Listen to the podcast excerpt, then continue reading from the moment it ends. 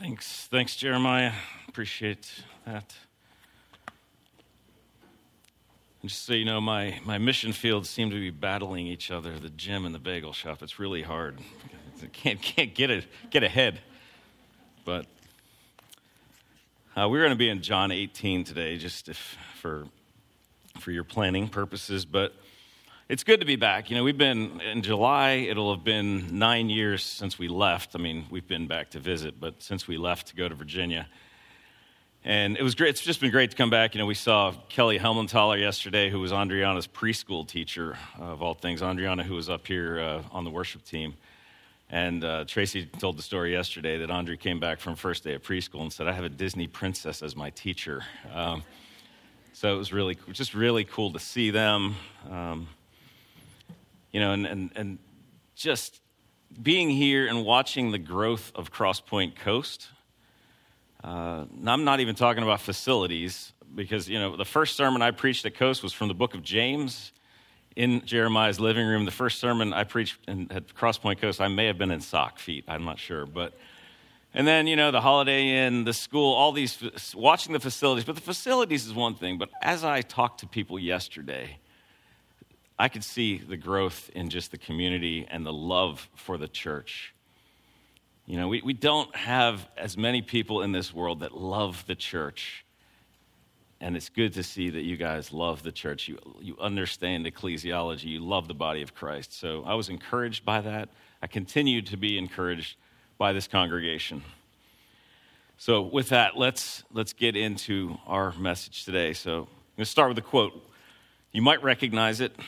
We hold these truths to be sacred and undeniable that all men are created equal and independent that from that equal creation they derive, derive rights inherent and inalienable, among which are the provision of life, liberty, and the pursuit of happiness. Now, these are the words from a rough draft of the United States Declaration of Independence penned by Thomas Jefferson. And just to get your guard down, this isn't a political sermon, so bear with me.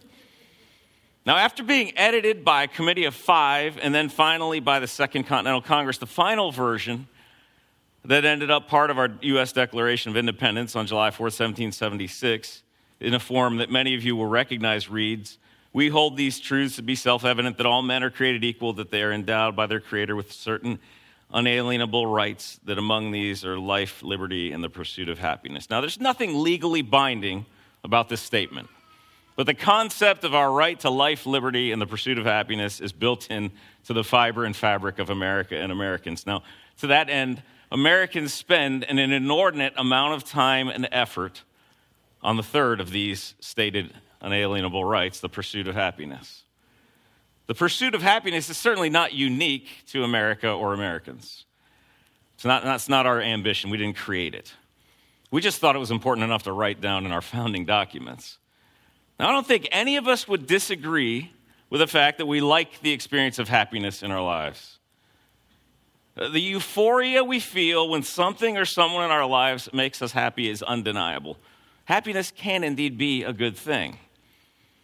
Now, of course, there are you nutcases out there who get that same euphoria from being unhappy and dissatisfied. I guess if you boil it down, that's your version of happiness. More power to you. Although we certainly have the right to happiness and the right to pursue happiness, it is something that often eludes us. If we do somehow find happiness, it, it usually is temporary and often escapes us. Can you resonate with what I'm saying? There's a reason for that, though.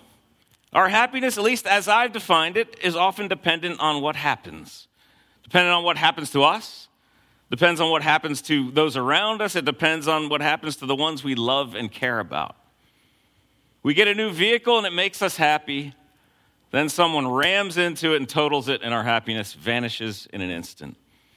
You know, my brother really likes his trucks and, and likes, also likes upgrading them every few years. And I still remember he visited me in Virginia in his new truck. And we were literally driving down the road. He was saying, You know, I finally might keep this one. I really like this truck. I'm telling you, within two minutes, someone rammed into the back of this Dodge Ram. And he found out he had frame damage. So no sooner did that happen than he said, I don't want this truck anymore. Was unsatisfied with it now, I somehow doubted he was going to remain satisfied with it anyway, but long, that's another story. Now, look, we're happy when we've been eating healthy and exercising, but then we get a devastating diagnosis that our life is in danger. There's something in our body is, is harmed. And it's hard to maintain happiness in that situation. We're, we're happy when we get, our, we get a financial plan in order. As someone who's struggled with financial plans all my life, when you get a financial plan in order and then your boss comes in and says, You won't be working here next week, financial plan is out the window. Happiness again escapes us. Now, look, we're happy when we have our loved ones around us, and then we lose a loved one, and our happiness again escapes us. You see, happiness often has much, as much to do with our circumstances uh, and what's happening at a given time. It may, mostly has to do with that. The pursuit of happiness in itself isn't a bad thing, but when it becomes an ultimate thing and the object of our hope, it can leave us empty, lacking contentment, and sometimes downright depressed. Now, the last year is certainly a year we could label as the happiness challenge, wouldn't you say? It's been filled with many things that have put happiness to the test. Now, look, I'd love to tell you that I'm here speaking as an expert on how you can be happy and, and that I haven't invested a lot of my own personal capital in the pursuit of happiness, but that's not the case. I've, I've spent a lot of emotional energy, time, and money in the pursuit of happiness in my 50 years on this earth. I know I don't look that old, but. And, and even during my 20 years as a Christian. Look, early in my walk with Christ, I knew that God had called me to pastoral ministry to the point where I came home one day and said, We're, we're moving to California and selling everything. I'm going to Bible college. And she's like, Who, You're going to California? You know, it's like I was, but, but look, for years I suppressed this calling and pursued worldly pleasures and happiness. Now, thankfully, God was patient and didn't give up on me. The calling and ministry aspirations He had given me didn't subside, and eventually I answered the call to move to Florida to be trained for ministry. But look, the training package didn't come in the form I wanted, I, uh, although I would get formal training as part of this package. The rest was in the form of severe depression, financial loss, and a lot of tears in ripping family away from their loved ones in Virginia. I felt at times during that season that God had forsaken me, but, but deep down I was pursuing the God of my own personal happiness. Then, a few years into our journey, I met a guy named Jeremiah. I think you might know him, gray beard, super long sermons. You know him? Then all my problems suddenly disappeared. I think you know that's not true, especially if you know Jeremiah. Just kidding. I was so excited to be part of the journey of the planting of this church that I, I stand with this body. And, and some of the people that you, you know and love, Matt and Tracy Hardy, John and Naomi Menton, Tim and Cassie Gonnier, their families, and a number of others.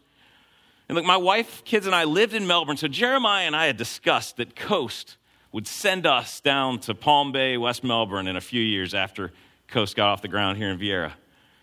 Now, that is until we sensed a strong calling to go to the place where God had done his miraculous work of salvation in both Tracy and I, Williamsburg, Virginia.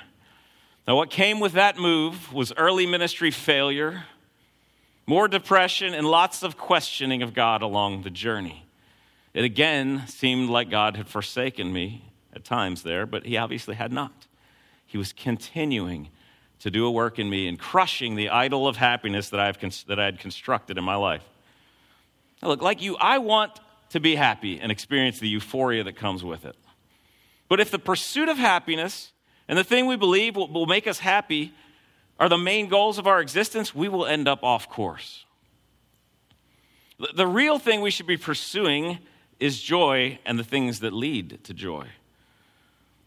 And look, the, the, reality is that although my early journey to follow God's calling and even noble aspirations He had given me, I, I was still looking for happiness and not finding my ultimate joy in Him. There's a seemingly subtle but big, huge difference between happiness and joy. Today's text will help us to understand this and put us on the right course toward pursuing the joy that only Jesus can give and, and overcoming joy. A joy that can even overcome the darkest days we experience. Look, as the cross approached quickly for Jesus in our text, he, he taught his disciples a principle that would help them to understand joy principle that would enlighten them on the power that brings joy and show them how their position in Him leads to ultimate joy. And look, this lesson is for these disciples too. You, you might ask, why not preach a message on the cost of discipleship or, or on missions? You know, Matthew 28, you know, why not go there on missions, global missions weekend? I had prepared a message from Luke 14 with the famous verse Any of you who does not forsake everything he has cannot be my disciple. But as I prepared and I reached out to Jeremiah and said, I think I want to call an audible and change course here, I feel like I want, in a tough year for, for missionaries, in a tough year for those on mission in Brevard County, I wanted to preach a message on joy because I believe when we understand where our joy comes from and find our joy in Christ, those things are going to pour out of it. Discipleship will pour out of the joy in the Lord. Mission will pour out of the joy. You will be thankful, you'll be responding to the joy that Jesus has put in you. So let's pray one more time before we get into our text. Father, we pray that you would give us eyes to see Jesus today. Just a glimpse of his glory today in the word. Lord, we pray that you would give ears to hear today. Awaken those who do not have spiritual ears to hear, that they might meet Jesus today. We pray in his name. Amen. So let's talk, start with a principle to understand joy. And by the way, I I war against alliteration, but I ended up there, so bear with me. Principle to understand joy. Verse 16 of John 16. A little while, and you will see me no longer. This is Jesus speaking. And again, a little while, and you will see me. Now, throughout the upper room discourse in John 14 to 17, the final time that Jesus had spent with his disciples before going to the cross, he provided details about the events that would take place in the near future. Jesus gives his disciples another such statement at the beginning of our passage today. Now we're going to see that Jesus' statement leaves his disciples wondering exactly what is he saying. Some scholars believe he's talking about going to heaven and then showing himself in power and glory at Pentecost. Some believe he's saying they, they won't see him again until he comes at the end of the age in glory. Now, given what we know about the future events in John and the other Gospels, it's more likely that Jesus is talking about his coming death, burial, and resurrection. Now, look, scholars don't completely agree on this, so it shouldn't surprise us that the disciples may have been a bit confused on it as well. Now, now think about it, though. Jesus is having this intimate conversation with his disciples in the upper room. But in less than 24 hours, he will be completely unavailable to them because he will be dead. They wouldn't even be able to see his dead body because it was hidden in a tomb. They had left everything to follow Jesus for three years, hanging on his every word, and he would be gone. But that wouldn't be the end because the resurrection would come just three days later and they would see him again. Still, they debate and discuss what he means. Do you think it's funny? They're debating and discussing what he means, and he's standing right there with them. I think there's a lesson here for us, a little aside. You, you and I spend too much time, or maybe you don't, I do, debating and discussing things with one another, and not enough time seeking the face of God and the direct wisdom He has offered us in His Word. He's revealed a lot to us in here. So let's continue looking at, at what His Word says here to see what His disciples to say and how Jesus uses it as a teachable moment. We're going to go verse 17 to 20. So some of His disciples said to one another, what is this that he says to us? A little while and you will not see me, and again a little while and you will see me, and because I am going to the Father? So they were saying, What does he mean by a little while? We do not know what he's talking about. Jesus knew that they wanted to ask him, so he said to them, Is this what you're, you're asking yourselves, what I meant by saying a little while and you will not see me, and again a little while and you will see me? Truly, truly, I say to you, you will weep and lament but the world will rejoice. You will be sorrowful, but your sorrow will turn into joy. Jesus said they would see him in a little while. The disciples want to know what, what, do, you, what do you mean by a little while? It's certainly a valid question. You know, a little while can be a relative term, I think we know. I've seen friends from my youth battling cancer and multiple sclerosis and, and countless other things for years. Try telling them that 5, 10, 15, 20 years is a little while.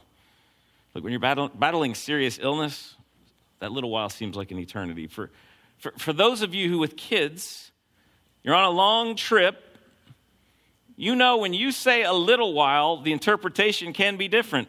You say, we'll be there, in a, when will we be there, they say? And you'll say, we'll be there in a little while. 10 seconds later, it's like, are we there yet? That little while is a different definition. They, they, they meant, you meant an hour and they meant a minute. Look, the phrase little while is often used in Scripture to describe a period you and I will consider a long while. When the Apostle Peter says, In this you rejoice, though now for a little while, if necessary, you've been grieved by various trials, he's talking about the remainder of the audience's life.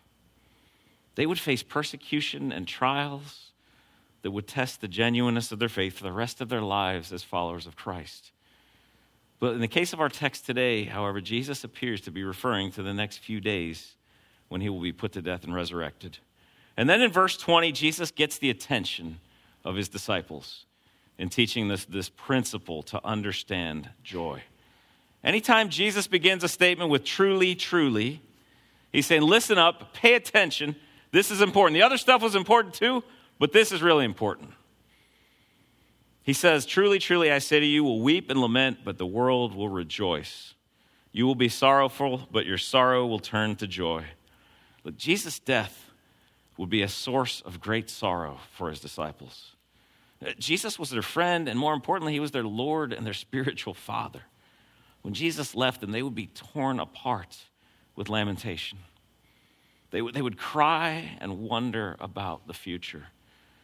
But at the same time, we see there are many of the people around would rejoice. The religious leaders who had been plotting his death for a long time, they would, they, they, they would, it was seen they were about to get their way. Well, didn't it? They would rejoice, at least for a time, that their nemesis, the one who threatened their authority, their power, and their security, would be no more. But it wouldn't last, would it? The disciples' sorrow would turn to joy, and the victory of the religious leaders would be short lived. Jesus would further bring this point home by using the example of childbirth. Verse 21. When a woman is giving birth, she has sorrow because her hour has come. But when she has delivered the baby, she no longer remembers the anguish for joy that a human being has been born into the world.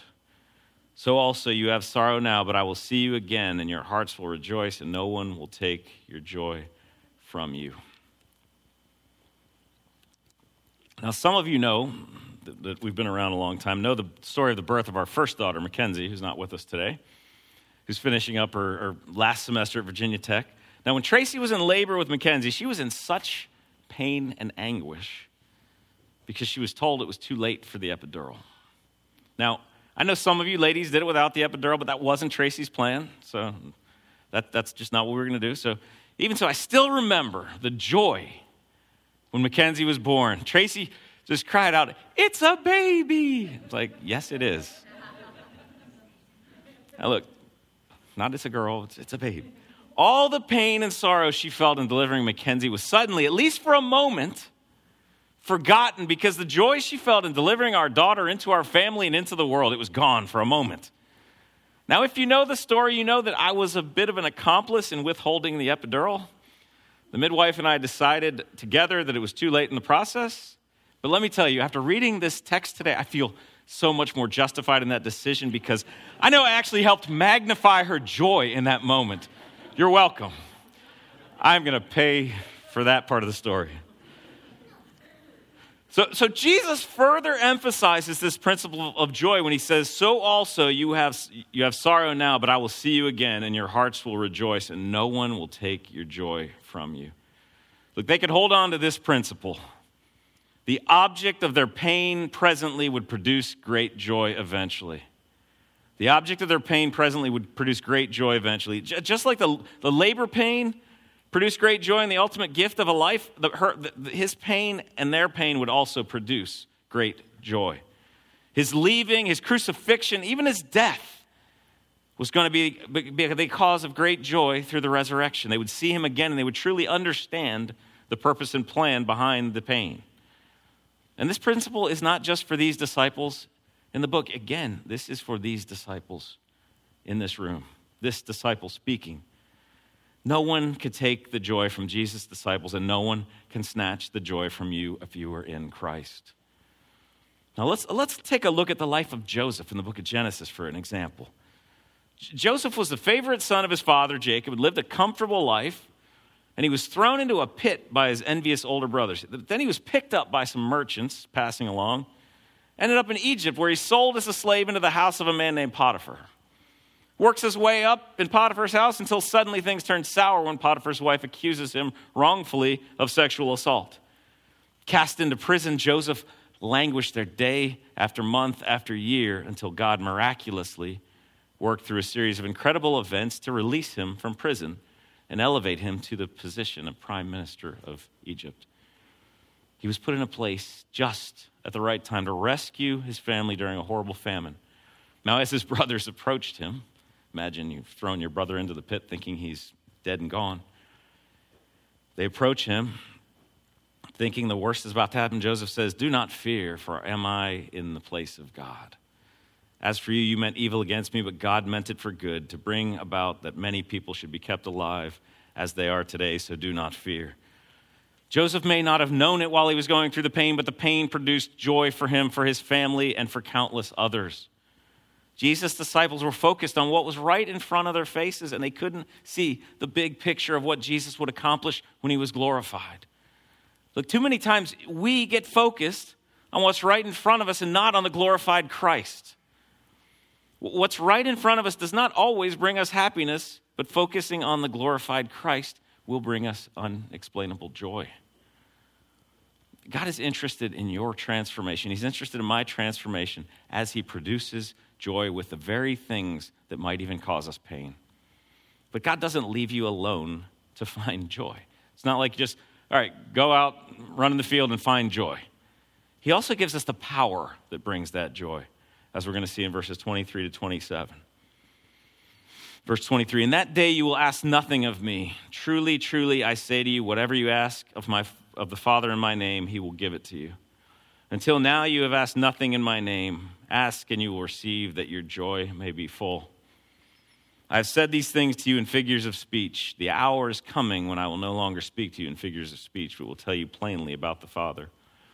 In that day you will ask in my name, and I do not say that say to you that I will ask the Father on your behalf, for the Father himself loves you because you have loved me and I have believed that I came from God. But God gives us the power source for the joy. The power to transform that which produces sorrow into that which produces joy is the power of prayer the power to transform that which produces sorrow into that which produces joy is the power of prayer. Jesus says, until you till now you've asked nothing in my name. Ask and you will receive, and your joy may be full. But notice Jesus says we must ask in his name, but what does that look like? We first must ask in the authority of his name. Look, I worked for my dad as a construction laborer in Connecticut summers during college. Now, if one of the more seasoned laborers, you know, these guys did this for a living, came up to me and says, What is this punk 19 year old doing out here? You know, pretty boy doing out here for, I know, know do, doing out here on the crew. I would, ask, I would, I would say, My father put me to work here for the summer. And they would say, Who is your father? And I would say, Tracy Dunphy. Just happens to have the same name, first name as my wife.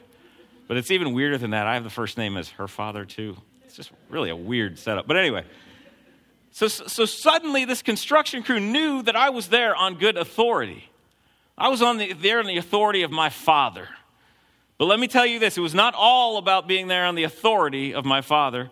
Because if I was just some lazy college kid getting paid 16 bucks an hour to sit on my shovel, it would not sit well with them.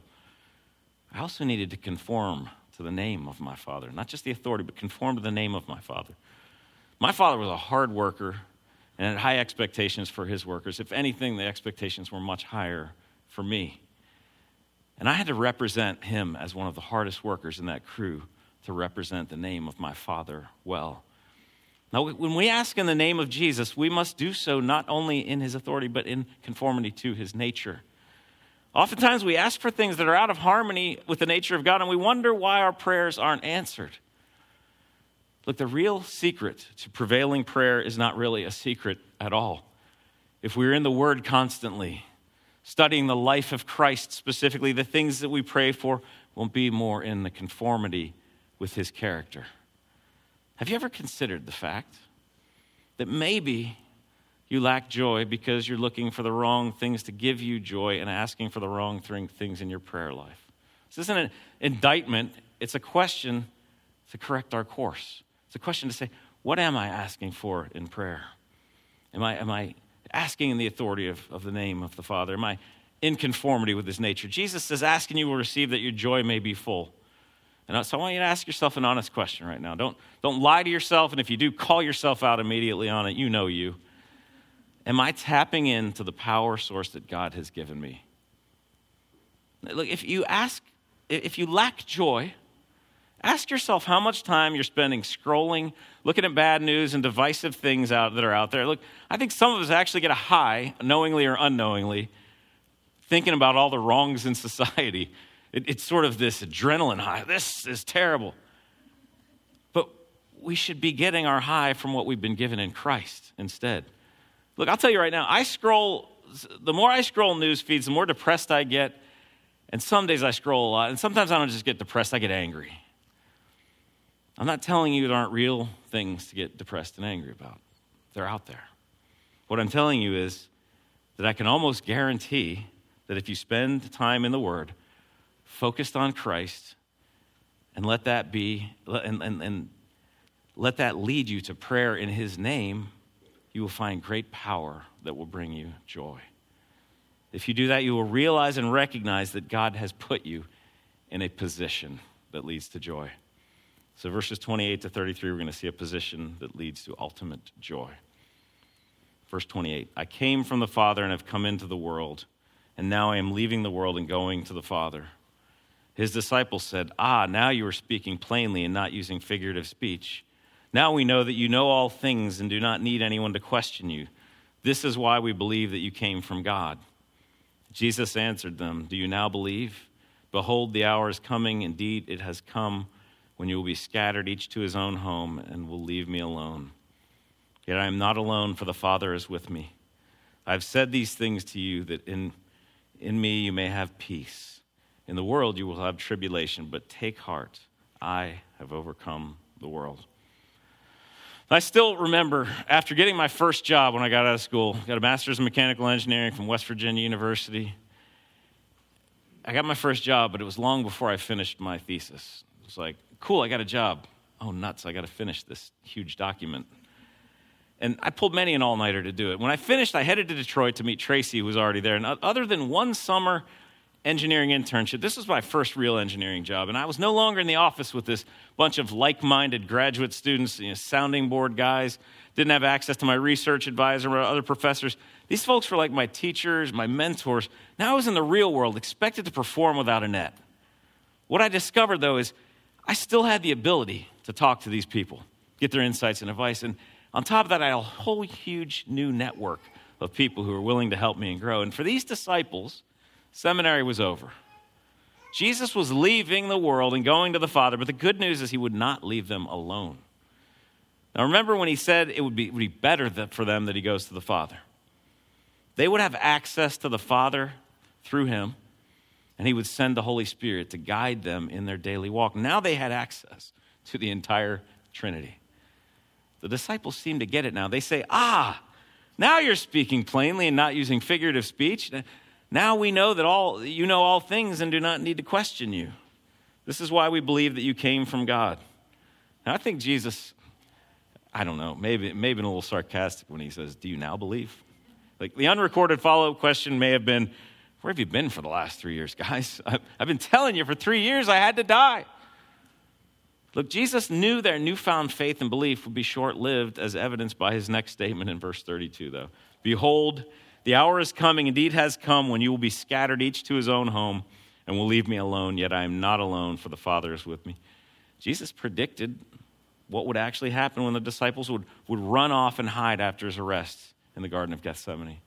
They would indeed flee from his side and be scattered. And, and Jesus closes with a word of warning and a word of encouragement in verse 33. He says, I have said these things to you that you may, that in me you may have peace. In the world you will have tribulation, but take heart. I have overcome the world. You and I can lay claim to the most awesome position. Jesus says, I have overcome. And you are in me. So if you even if you do scatter, even if you do stumble, even if you do fail, be of good cheer. I have overcome the world. I lived a life in which the world did not seduce me. Satan didn't conquer me, and sin never tainted me. That's what Jesus says. I have overcome, and you are in me. Therefore, you have overcome as well. Time and time again in the Old Testament, God had given victory to the people before the battle had even begun. Before the battle was fought, he had given Joshua victory over Jericho. Before he faced the massive giant Goliath, God had given this small shepherd boy victory over him. With one stone planted squarely in the forehead of Goliath, David was victorious over a seemingly unbeatable giant. So, too, our champion, the son of David, Jesus, took on an opponent even greater than Goliath my sin and failure your sin and failure, and he beat them. And we just get to enjoy the victory. The, race of the, the race of the Christian life is the only race in the world that begins at the finish line. Jesus has overcome the world, and for that reason, so have you if you are his disciple. Look, we don't fight for victory, we fight from a position of victory. The battle is already won, Jesus has already overcome. We don't have to fight for the victory. We fight from a position of victory, a position in Christ. The battle's won. Look, uh, Jesus says, In the world you will have tribulation. And I know we like to think that we face mass persecution in this country. And I do think a greater level is coming. But I want you to think about some of our brothers and sisters around the world. Some of the people who are with us today from around the world have faced tremendous trials and have done so while thousands of miles away from family, friends, and, and their support network of the church that, that is partnered with them. So some of our Christian brothers have been forced to worship in secret for their faith. Some have been imprisoned for their faith. Some have had family members taken away or even killed for that faith. Look, one example is that only a few days after celebrating this past Christmas together with their church, five of our Christian brothers in northeast Nigeria were slaughtered for their faith in Christ by Islamic terrorists. They were named and executed one by one as a warning to other Christians in the region. So, how did they get through it? How did they enter glory in this way? I, believe it's because they understood the difference between happiness and joy. They tapped into the power source behind their joy. They, they knew Jesus had overcome the world and they too would overcome. It may not be glamorous, but they would overcome. They knew nothing but following Jesus until the very end would bring ultimate joy, even if that joy for them was on the other side of eternity. Look, tribulation will come and has indeed come, but we can find joy and peace by looking to Christ and resting in Him. Christian, let me ask you this question today. Have you tapped into the power of God's word and prayer to bring you joy? Or are you glued to the gloom and doom that's right in front of your face each day? Have you claimed the victory that's already yours and begun to rest in that victory? You're at the finish line of that race. Doesn't mean you don't have to walk on this earth, but you're at the finish. You have, you've already been victorious. These questions in this message are not, not just for missionaries that are here today and church planters. This is for everyone in this room whom God has called to himself in faith. God has a mission for each of us to point our friends, our neighbors, our coworkers, our communities to Christ.